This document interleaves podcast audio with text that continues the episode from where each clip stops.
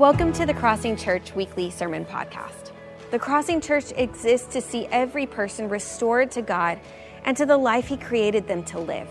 And we want to walk through this journey with you. If you need help or if you need prayer of any kind, you can text the keyword I need help to 31996. Or if you give your life to the Lord, we would love to know. You can text the keyword I said yes to that same number, 31996. Someone from our care team will reach out to see how we can walk through life with you. We're so glad that you've joined us today. Enjoy the message. So appreciate you guys, and so appreciate all of you. Uh, as many of you know, this morning we're uh, in some ways back like we were at uh, when all of the COVID stuff began. Uh, we're not under any government uh, restrictions at this point. We simply took a step to uh, pause our, our in person services because three of our staff, now a lot of our staff is here and we got a lot of great tech team. And by the way, let me just honor our tech team. There's folks behind cameras and back in that room that came and, and uh, we honor them. Uh, we recognize how important it is that all of you that are behind those cameras are here this morning for times just like this. And in some ways, we're, we're used to this. But for our church family and those of you that might be joining us online, you might notice that, that the, the room's a little bit empty.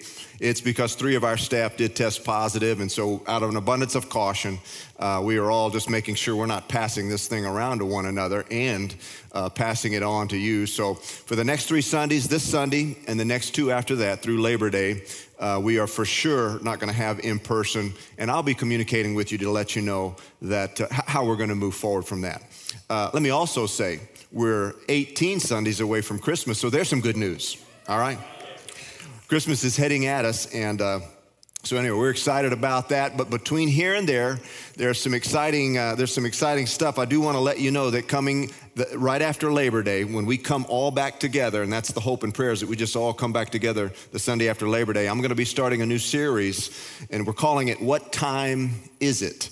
And we're going to look at the prophetic words in Scripture that line up with some of the events that are going on right now and uh, it really just help us all understand that we are coming upon a time that is like no, none other, and the Bible predicts it. And uh, some other good news here. Yes, we've got Christmas coming, but also Jesus is coming. And uh, at some point, we're going to end this ball game. So, and, but it's not going to be a bad ending. It's going to be a good ending for all of us who know the Lord Jesus Christ.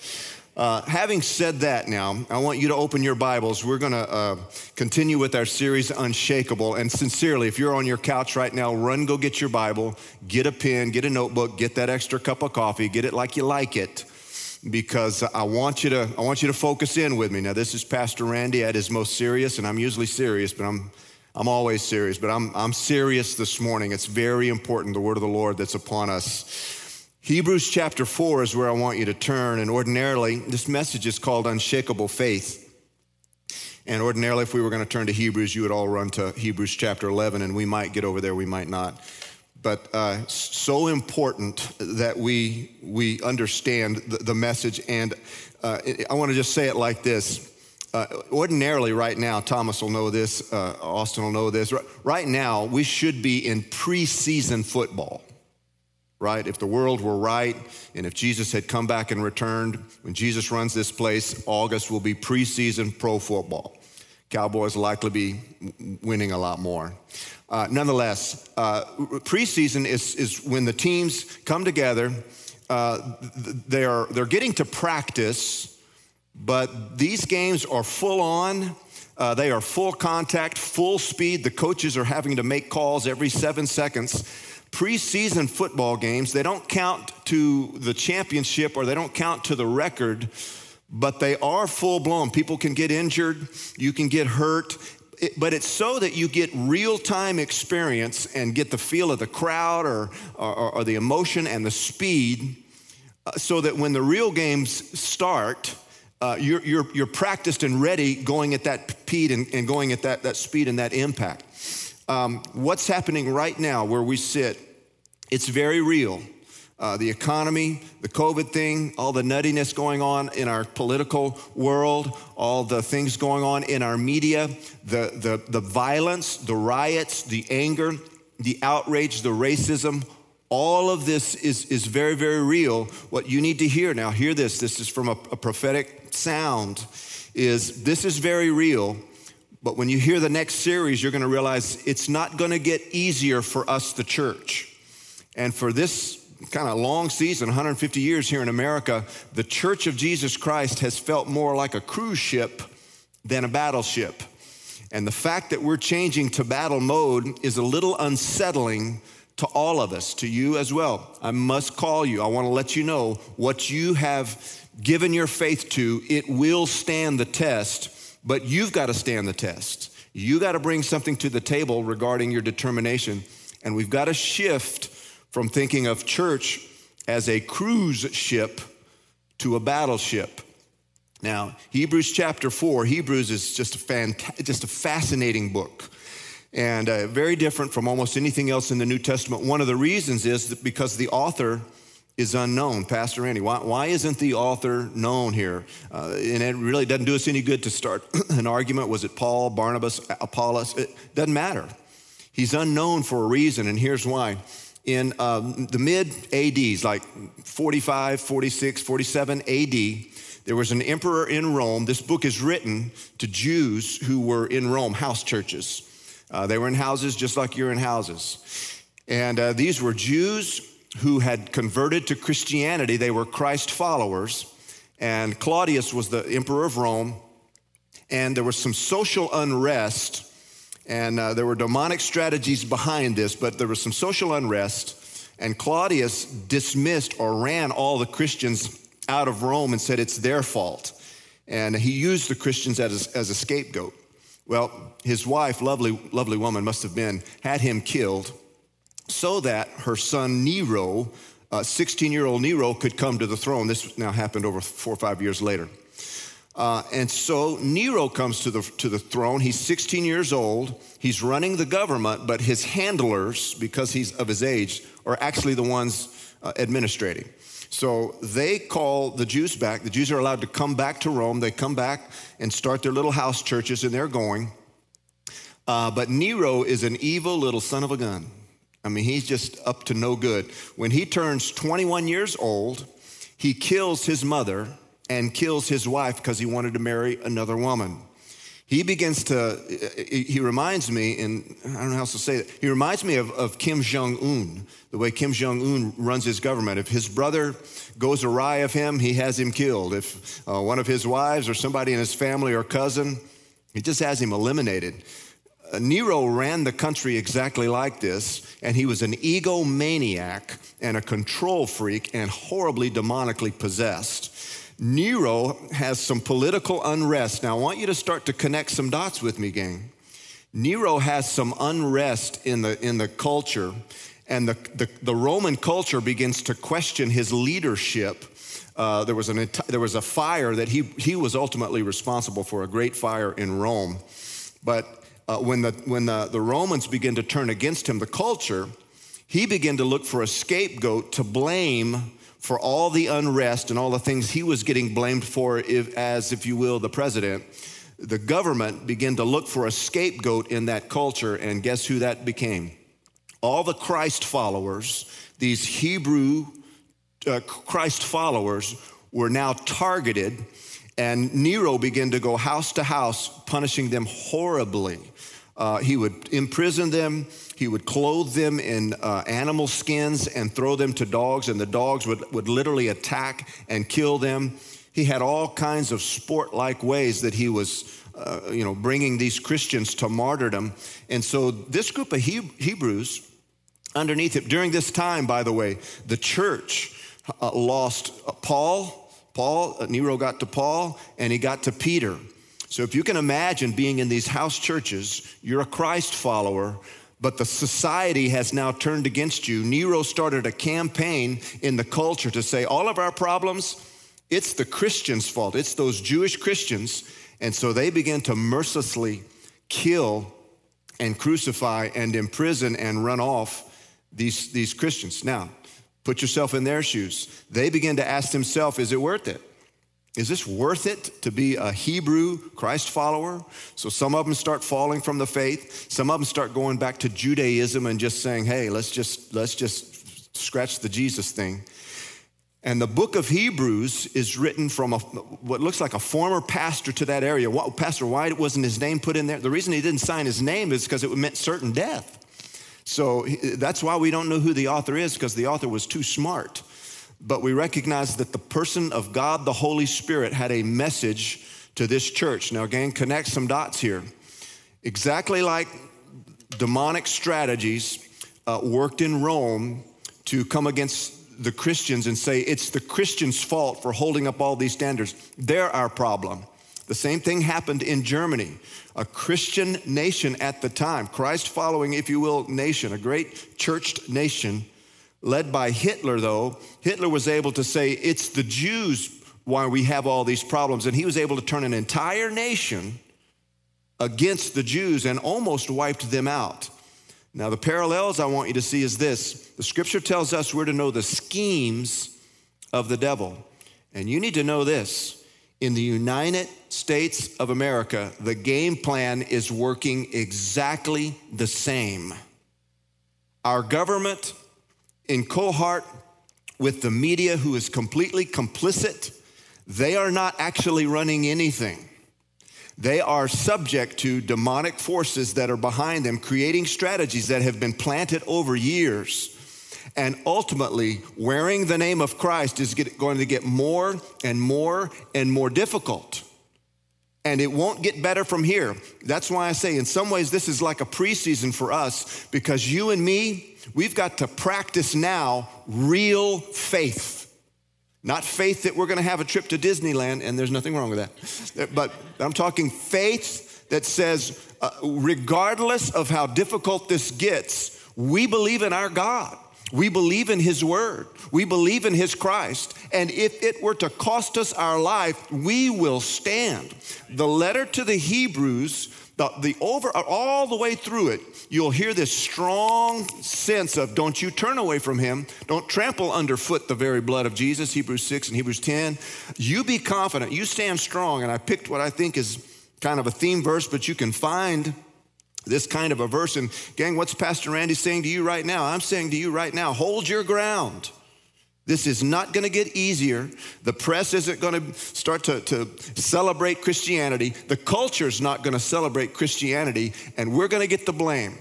We're going to have leaders like Paul and like Peter. Can you imagine having those two hero generals of the church being, uh, uh, being martyred? That what that did to the securities, you're going to see, as we have seen, more and more godly leaders accused, and you and I are going to sit our t- on, our, on our couches and watch the news accuse them. And don't you celebrate for a second when you see a Christian leader down. Don't you celebrate for one second and go, I knew that, I knew they were fake. Don't you do that. These are strategies of the enemy to try to turn us against one another. Stop looking at your Christian neighbor and pointing fingers. You can see it, and it's, it's a shame to me. We've got other, we've got Christian leaders attacking Christian leaders right now. And there, there's some godly people, but I just want to grab them and say, hey, what are you thinking? Get your, get your head up. Look at what's going on. This is so clear. There's a strategy of the enemy. It's been played out time after time, and it's going right down by the playbook right now. We are called to know these schemes. You should know this. So I call you right now to the same thing that these, these Hebrews were called to. This writer, by the power of the Holy Spirit, is saying this You hold your ground, don't you give an inch. Hebrews 10 23, and you, could, you can read it in different, all through the book of Hebrews, but it says this Let us hold fast the confession of our hope without wavering, for he who promised is faithful. Now get that inside of you. I'm going to Hebrews chapter 4, I will get there.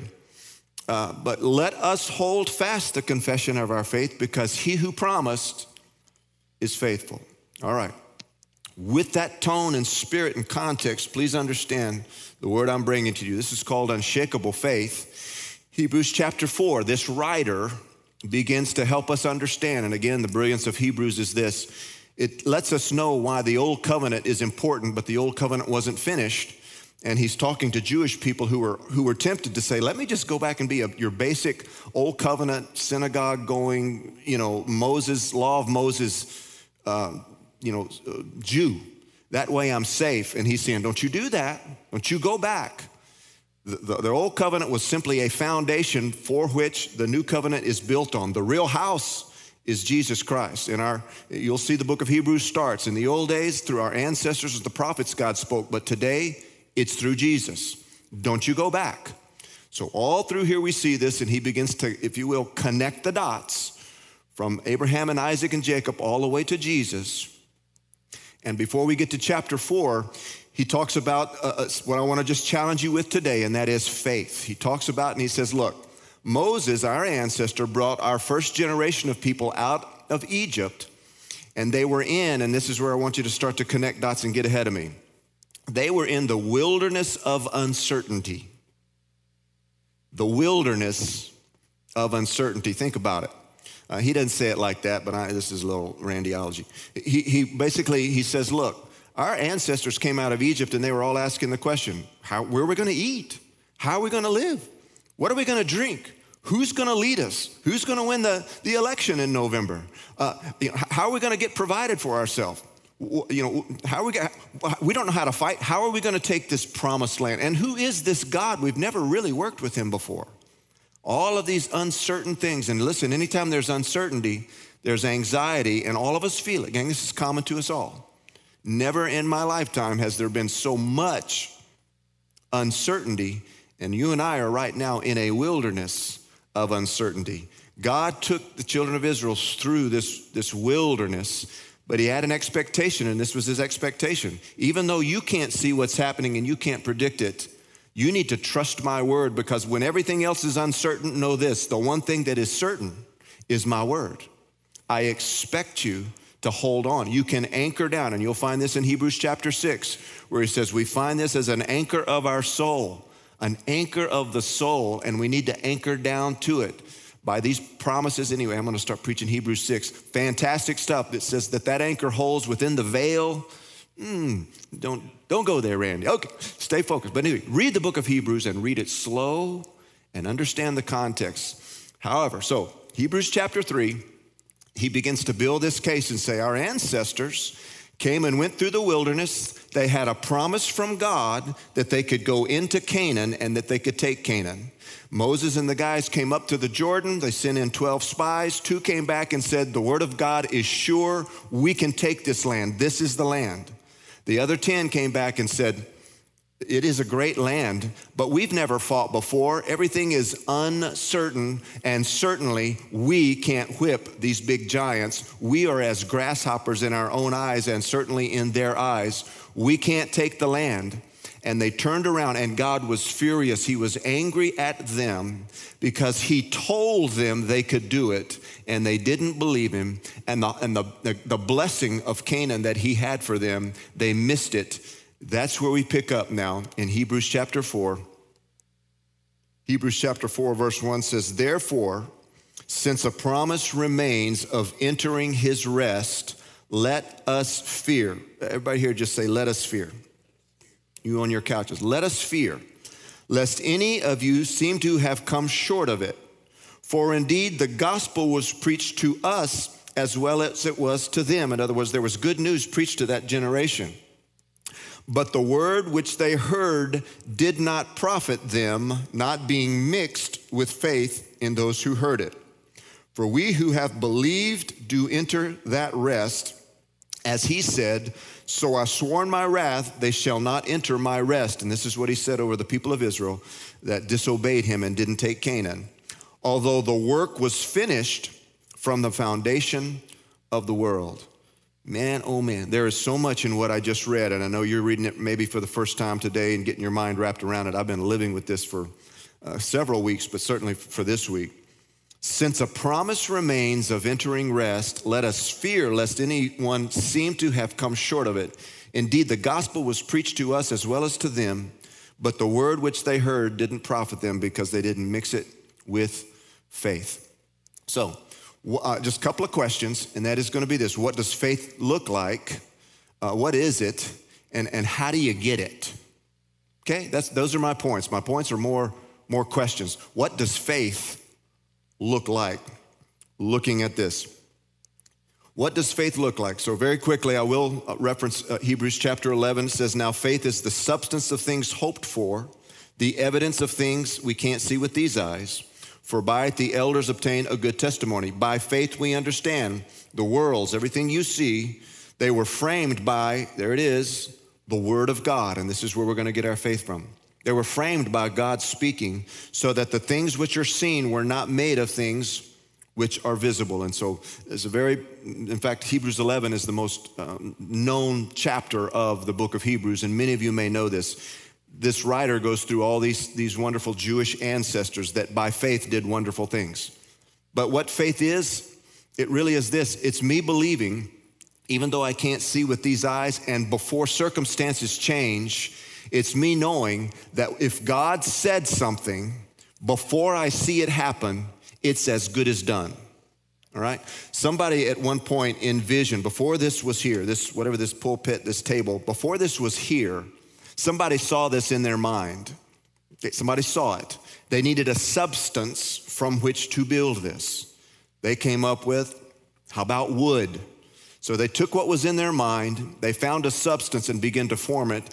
And all of a sudden, after, the, after working on this, they made this out of that substance. And here's what he says here the worlds were, were formed by a substance, but not by things we could see, by the power of God's word, so that when he spoke, that was the substance that brought everything that you walk on, see, talk on, the very humanity that we look around. All that was created was made out of the substance of God's own faith in his own word.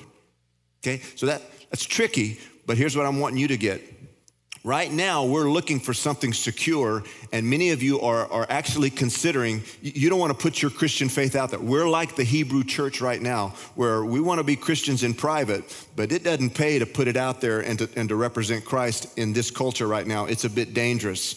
I want you to know the Word of God is sure. What He said about you is sure. We are the only hope. Doesn't it make sense that if you're the devil, and if you if if you are, uh, hopefully you're not going to go to this church for very long. Anyway, uh, you're not the devil. I'm just saying, if, if I were the devil, I would think if even if there are Christians that are believers, I would want them so afraid that they don't rescue the rest of the planet. So I would cause them to be all closet Christians.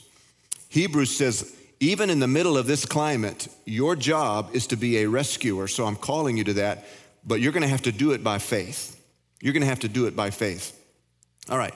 So faith is the substance that what we're hoping for is going to be made of. All right, so you've heard that before. What all that means is this if, if you and I can, can see the Word of God, if we can find the Word of God for something that we're believing for and hoping for, even before we see it, we can come to rest. It's going to happen. Okay? Can't see it with these eyes. In an uncertain time right now, you need to know the Word of God for the things that unsettle you. So, what does it look like?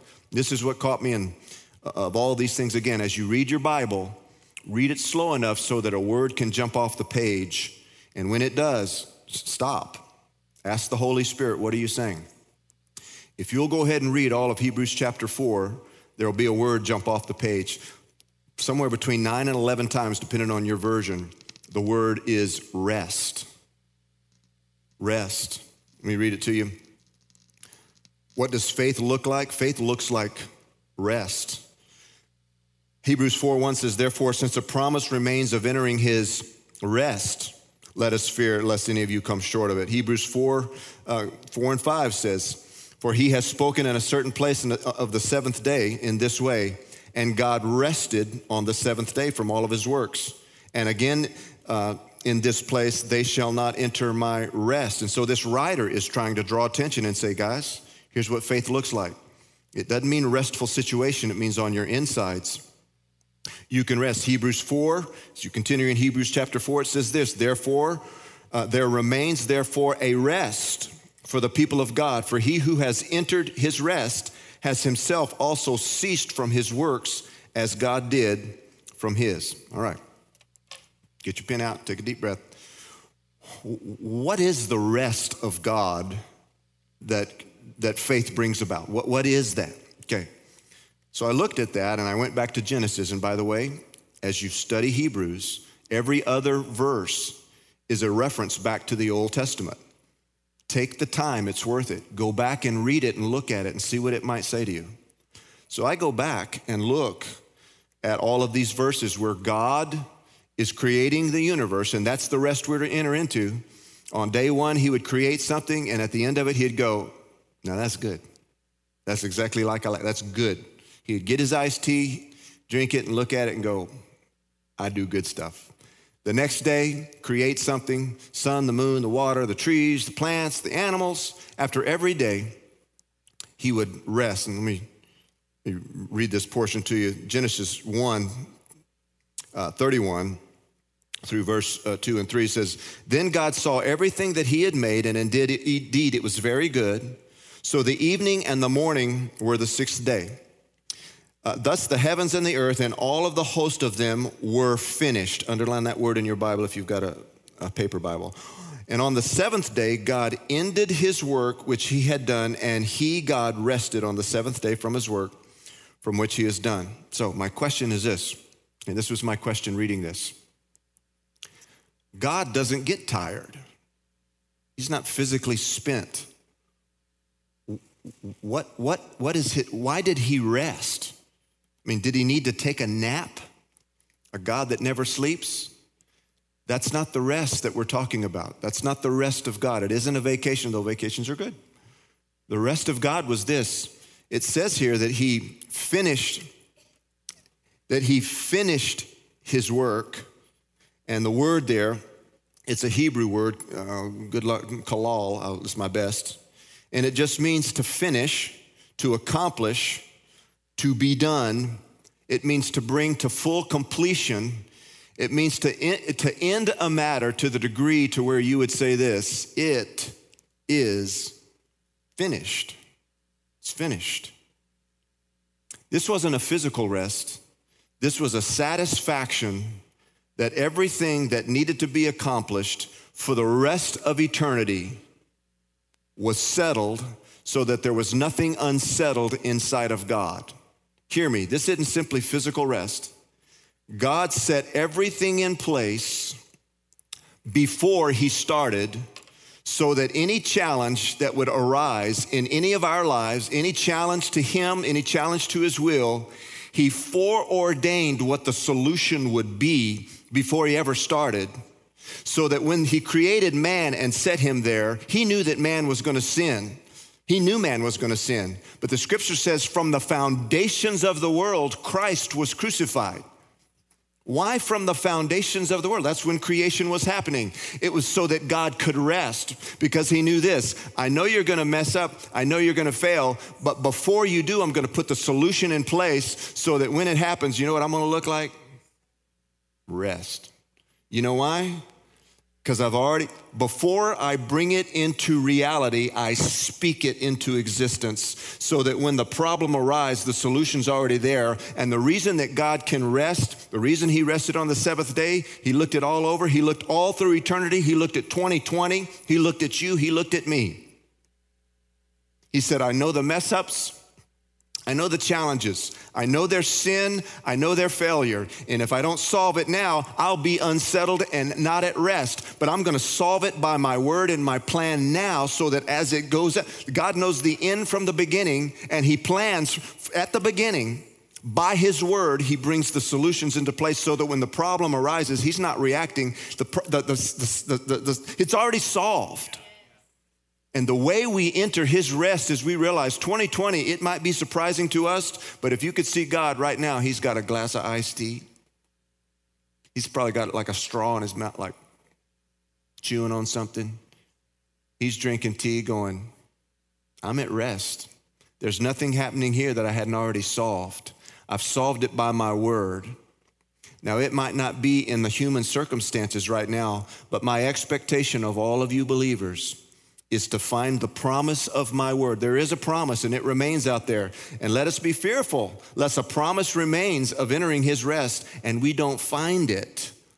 But know for sure from the foundations of the world, God was settled and he said this it's finished. You know, when Jesus was on the cross, he was simply repeating this same word.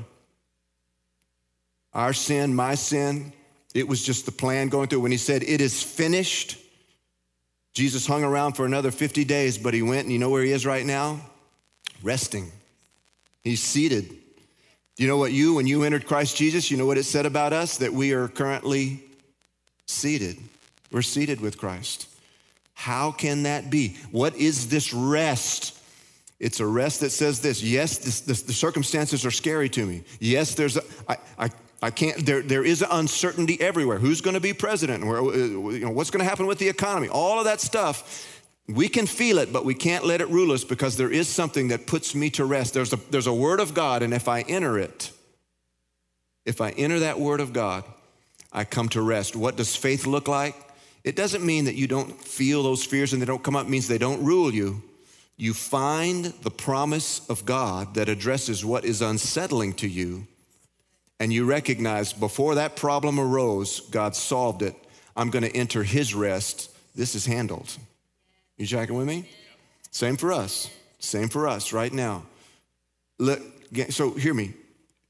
Two or three times a day, there's things I have to re enter his rest. I want you to know I'm not acting like I never feel any fear. I never.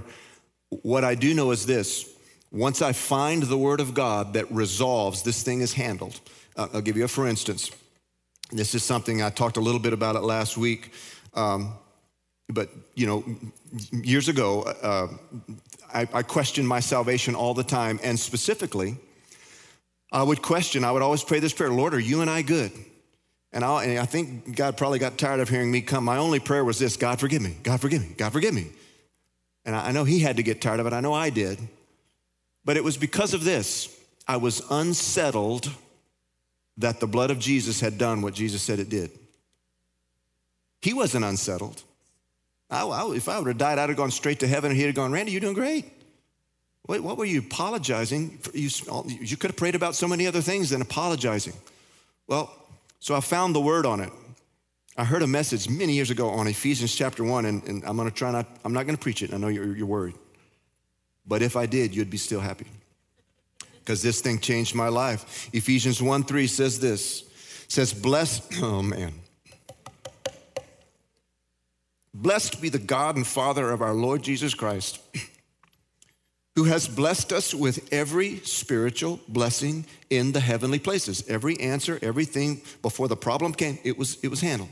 He's blessed me with every spiritual blessing uh, in heavenly places in Christ. Look at this.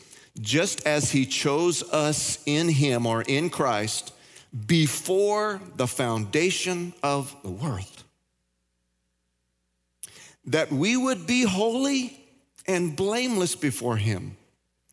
In love, He predestined us to adoption as sons through Jesus Christ to Himself according to the kind intention of His will I struggled with, Lord, am I holy enough? Am I good enough? Are my disciplines enough? God knew that this was going to be an issue for mankind. So before he ever invented man, from the foundations of the world, through his preordination, he said, I determine that anybody who enters my, who enters through Jesus Christ, who enters through Jesus, I predetermine he will be holy and blameless. I determine it from the foundation of the world so that when that problem arises, if they'll find this promise and realize, this said, I've never been unsettled about your holiness.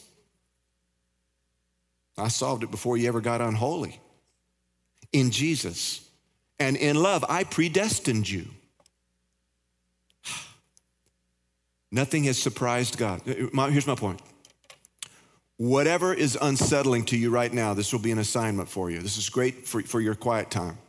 Write down, honestly, I'm unsettled in my own heart. I'm not at rest in this thing. And right now, there's a lot to be unsettled about. Write those things out.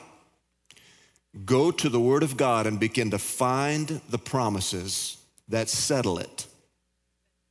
And begin to rehearse those in prayer, in your thoughts, but do it until you can enter, not, not till your circumstances change until you enter his rest that it's handled, even though the circumstances aren't telling you that. That's what faith looks like. That's what it feels like. Enter the rest of God. All right. Number two, and uh, this is really it. How do I get it? How do I get there, Pastor Randy? So get the word of God for your unsettledness. Romans 10 17 says, So then faith comes by hearing, hearing comes by the word of God. Uh, Hebrews 4, though, staying with our, our, our place here. It says, Because all of this pressure is on you, good Jewish people, let us therefore be diligent. This is 411. Let us be diligent to enter that rest, lest anyone fall according to the same example of disobedience. Speaking of that first generation that didn't get what God promised. Here's why you can do that. For the Word of God is living and powerful. It's living and active. It's sharper than any two edged sword. So if you need to cut somebody, but it's also a scalpel to heal your own soul, piercing even to the division of soul and spirit and of joints and marrow, and is a discerner of the thoughts and intents of the heart. And there's no creature hidden from his sight, but all things are naked and open to him to whom we must give an account. What he's saying here is, gang, in the middle of your circumstances and your fearfulness to withdraw, there's a promise. And you might look at the promises in the Bible and think, well, those are just old history, or those were for that day. And he's telling us, no, this thing is alive. It's, it, it's, it's, it's not passive, it's active right now. And a part of the way that you enter the Word of God is you recognize this thing is alive and God spoke it from the foundation of the world. It's still alive and active. And if I will join it, if I'll, if I'll mix it with faith, the results that that word promises, it's alive. It's active now. It's alive and active. That's the beginnings of it. How do you get it? It starts with you got to get the Word of God for the thing that that unsettled you. But I, uh, again, one of the words that jumped off of, of the page for me, and I'm, I'm winding it down here. One of the words that jumped off the page uh, is strange. Uh, it's the word fear. Everything in Scripture, everywhere in Scripture, uh, everywhere you look, do not fear. Timothy, don't you fear. Don't fear the people. I'll make your face like flint. Uh, I have not given you a spirit of fear uh, you can go and find books in Christian bookstores right now, uh, line the wall about don't fear. Here we have a command from God fear. Fear. Wait a minute. Here's the thing they're, they're not, they're, they're not competing with one another. God says, here's a list of things that I never want you to be afraid of. Don't want you to be afraid of all kinds of things. I've provided for you. Don't, don't be fearful of not being provided for. But here's something I want you to fear fear that there's a promise that I've made to you for your lifetime, that I've put it, I built it for you. Fear that I've created you for 2020, for 2021. I created you for this time. I created you for purpose and I spoke over you purpose, but because you didn't mix it with faith, you didn't enter it. Of all the things that you're not to fear.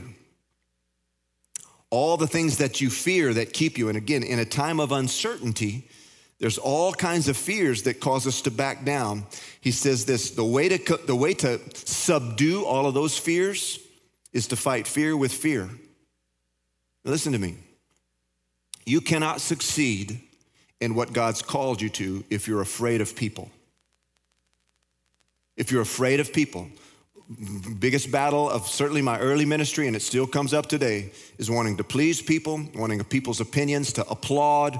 Uh, you know, when, when, you have a bunch of groups of people, uh, you can know what their opinions are. You try to please everybody.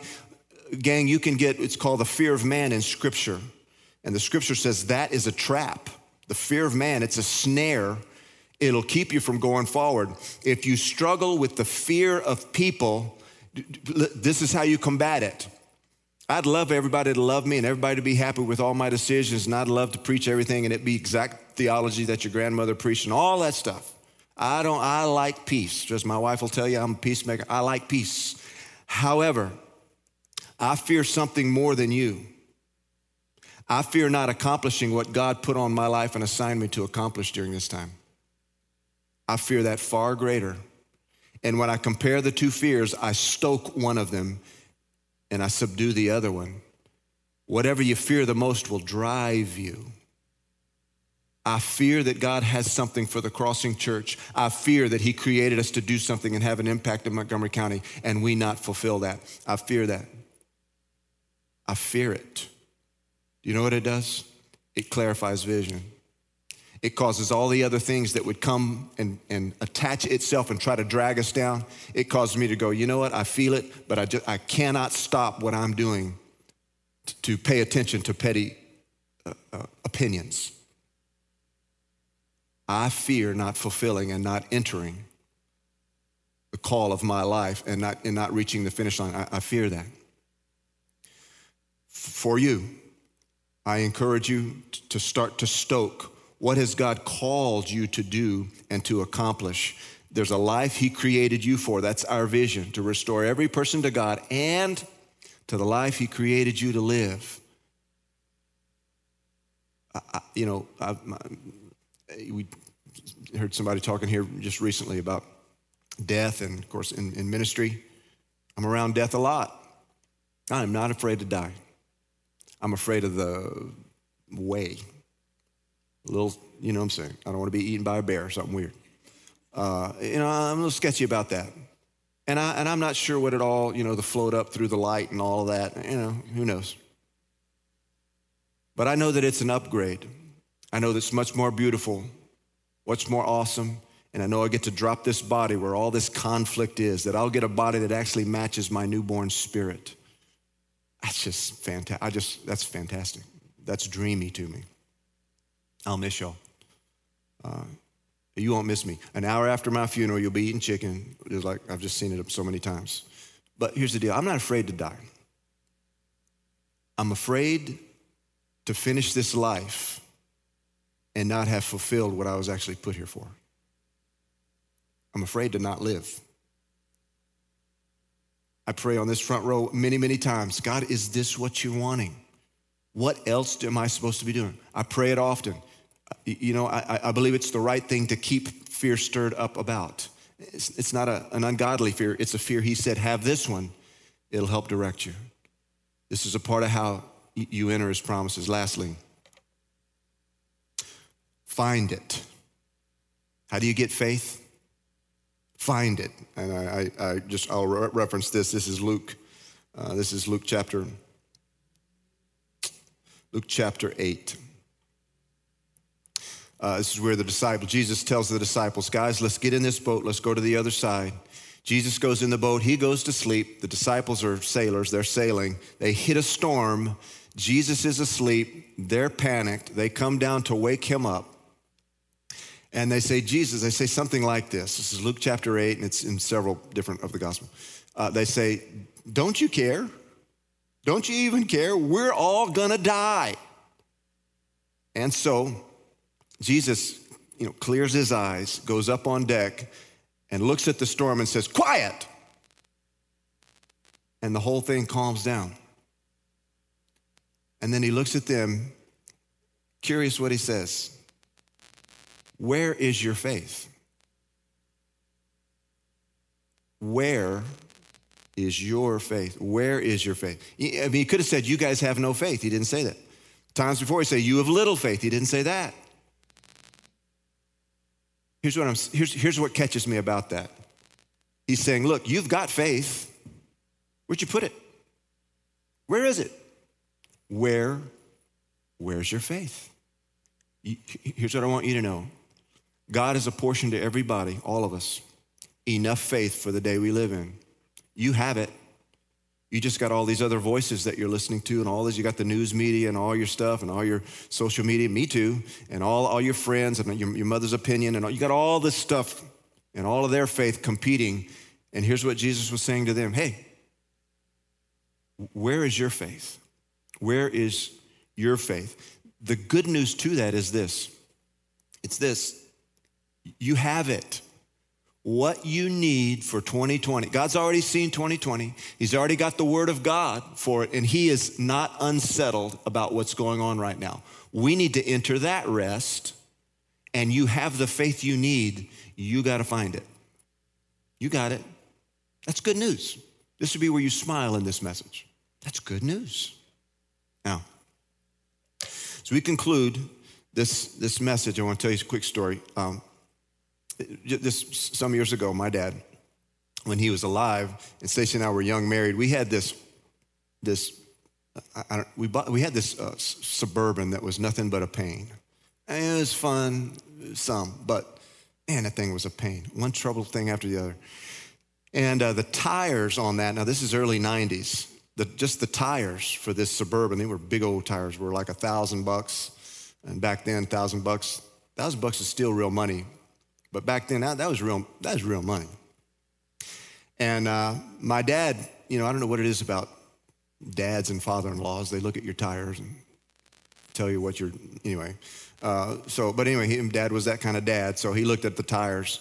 He called me one day.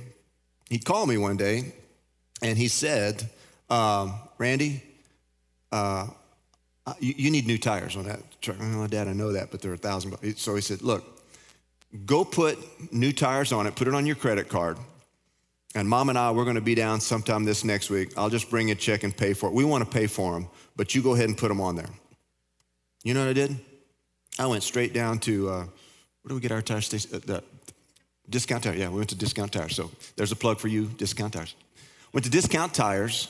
My dad said this put Michelin's on there. I mean, I'm not going to pay for them if you're not going to get the, get Michelin's. Big old tires, you know, thousand bucks worth of tires.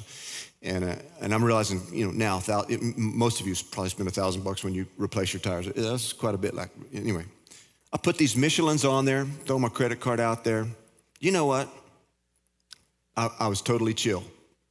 Didn't even think a thing about it. I don't know what day my day, dad came, but eventually my dad and mom, they came down and he just wrote a check and did it and we paid the credit card off. Here's what I want, want you to hear. Uh, before the money came to solve my debt issue, I was at rest. Totally at rest. Once my dad said, Randy, take a step of faith, put those tires on there, I'm gonna cover it. My dad could have called and said, Randy, mom and I aren't gonna be able to make it down there. It's gonna be a month. Do you know what I'd have been? Chill. No problem, dad. I would have been at rest. You know why? One, I know my father. Two, I know when he says, I got this, he's got it. At that point, just by his word, before I see it with my eyes, before I saw that check, I was at rest. My dad has spoken, it is done. And certainly, within a few days, my dad and mom came up, paid the bill off. The Word of God is exactly the same. The Word of God for us during this very unsettled time. When He says this, I will supply all of your needs according to my riches and glory. Before you see the riches, because he said it, you can enter his rest. When his promises are, I know the plans that I have for you, and they're plans for your welfare and not calamity, to give you a future and a hope. Before you see the good plans happening in your life, because your dad said it, you can enter his rest. It's done. Some of you now, right now, are unsettled. You're unsettled because you're listening to this and you're not sure where you stand with God. Maybe you're, you're not uh, born again. Maybe you're not saved or you're not sure you are. I, I do want to lead you in a time of prayer. I do want you to hear this though. Before the foundation of the world, before you ever knew you, God knew you and He consecrated you. And He knew that this day was going to come and he knew that you would be troubled in your whole and un, uh, in your in your heart and unsettled in your spirit because of this message and it's not even really a salvation message that you're hearing but the holy spirit is in your hotel room or he's in your car or he's in your living room right now and he's stirring your heart god did this and before he ever created and finished the earth Jesus, by his word, was crucified so that that your sin and mine could be forgiven.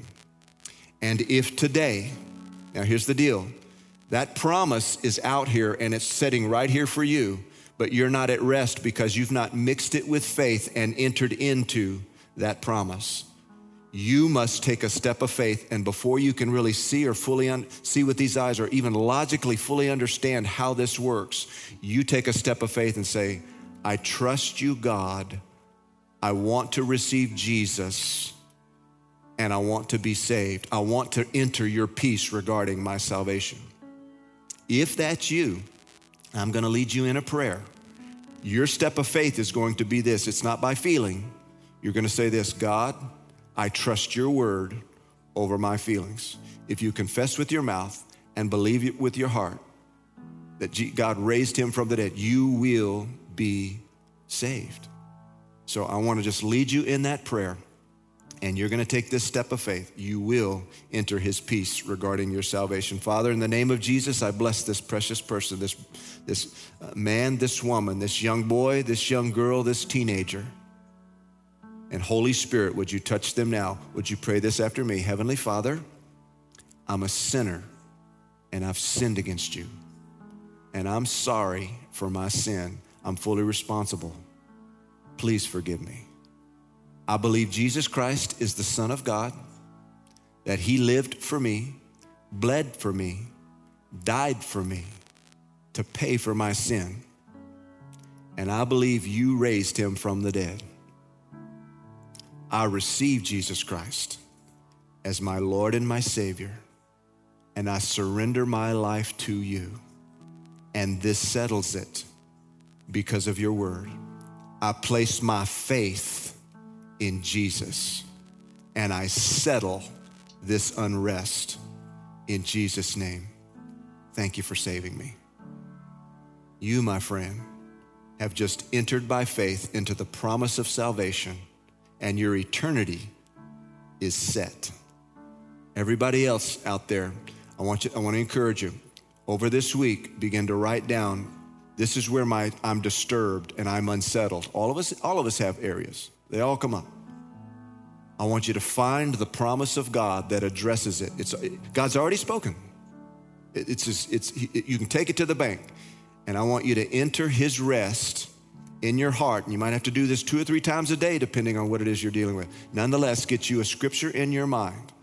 My God, Philippians 4 19, my God shall supply all of my needs according to his riches, and he is rich, his riches in glory. Before I see it with my eyes, I know this. Whatever the scripture is, you find it and you enter that rest. I've asked our, our, our, worship team, Pastor Austin, and this whole team. There's been a song that's really been an anthem for us, specifically here at this church, but I believe it's just an anthem for the season that we're in. And it's just this the Lord God bless you, the Lord keep you, the Lord make his face to shine upon you and be gracious to you, the Lord lift up his countenance on you and give you peace. Thanks so much for listening to the Crossing Church Weekly Sermon Podcast. Keep up with everything going on at the Crossing by liking us on Facebook, following us on Instagram, or subscribing to our YouTube channel. Or you can visit us online at www.thecrossing.cc.